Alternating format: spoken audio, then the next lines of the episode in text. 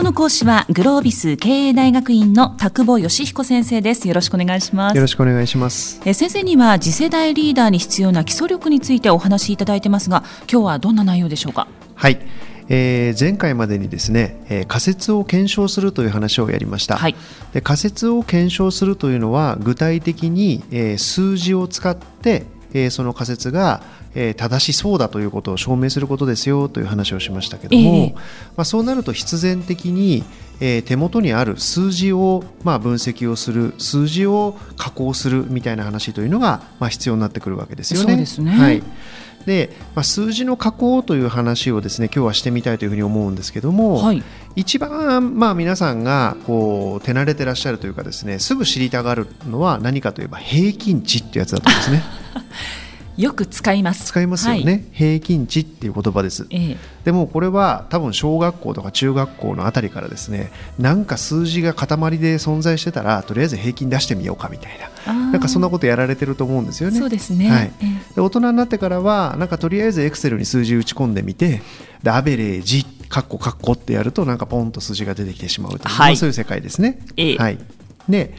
もちろんあの大事なんです平均値考えることは、うん、でただいろんな罠がありますよっていう話を今日はしてみたいなと思います。平均値の罠ですか？はい。例えばですね、えー、平均値もしくは中央値っていう言葉があります。中央値と平均値は全然また別のもの。はい。中央値っていうのは大きいものから小さいものまで全部並べた時に、えー、真ん中にある数字は何っていう数字ですはい、本当に中央にある中央にある値は何っていうのが中央値っていう値になります、えええ、それから最頻値っていう値もあります。最頻値っていうのは一番たくさん登場した数字です。ははい、一番頻度高く出てきた数字が最頻値っていう数字です。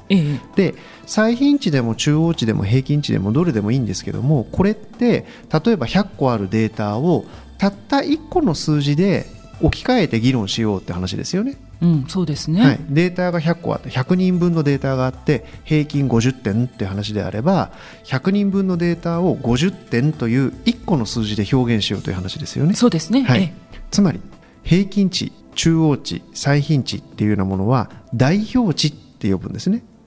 その集団を代表する値ですから。一つの数字としての代表、はい、代表。そうするとですね全ての個性は無視しましょうって話なんです。1個の数字で表すということですから。そういうことですね、はい、例えば1年 A 組の平均身長は165センチですって言った瞬間に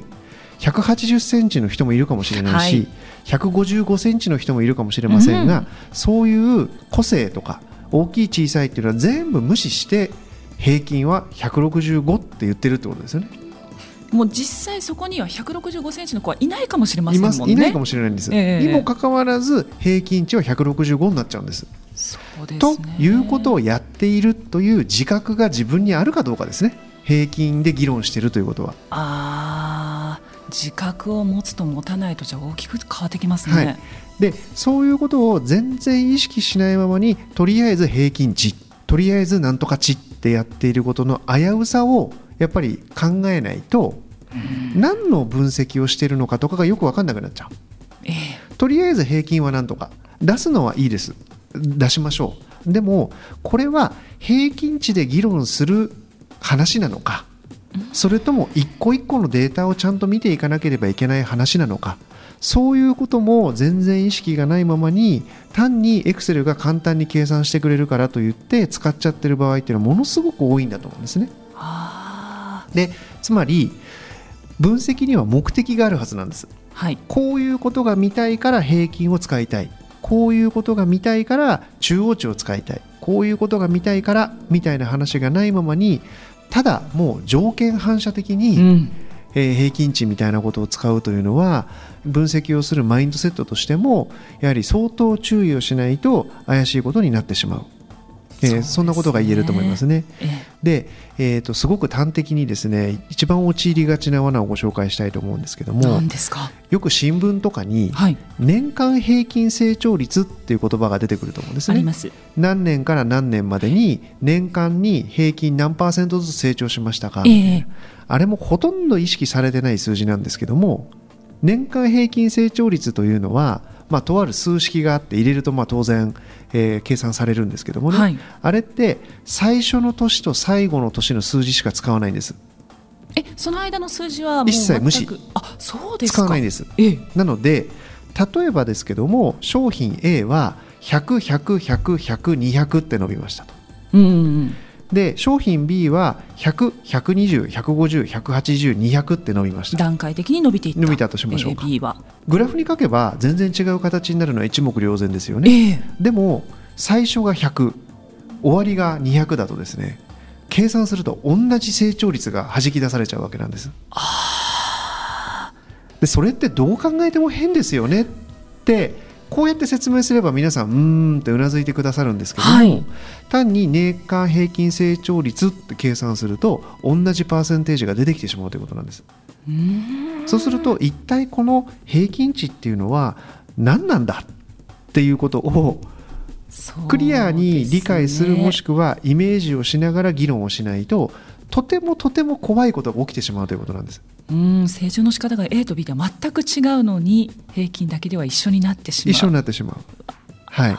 なので、まあ、あの数字を分析するというのの基本中の基本が平均だったり、まあ、そういうものを計算するということだと思いますけども、ええそもそも何のための分析なのかそもそもこれは平均とかいう数字で議論するべき話なのか。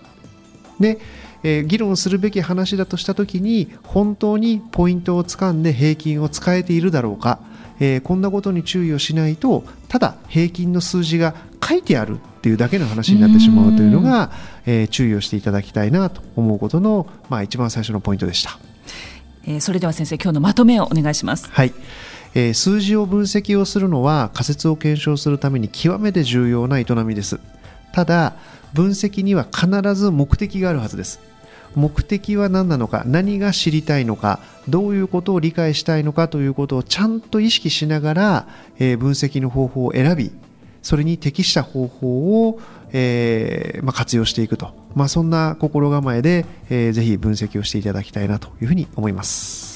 今日の講師はグロービス経営大学院の田久保義彦先生でしたありがとうございましたありがとうございました。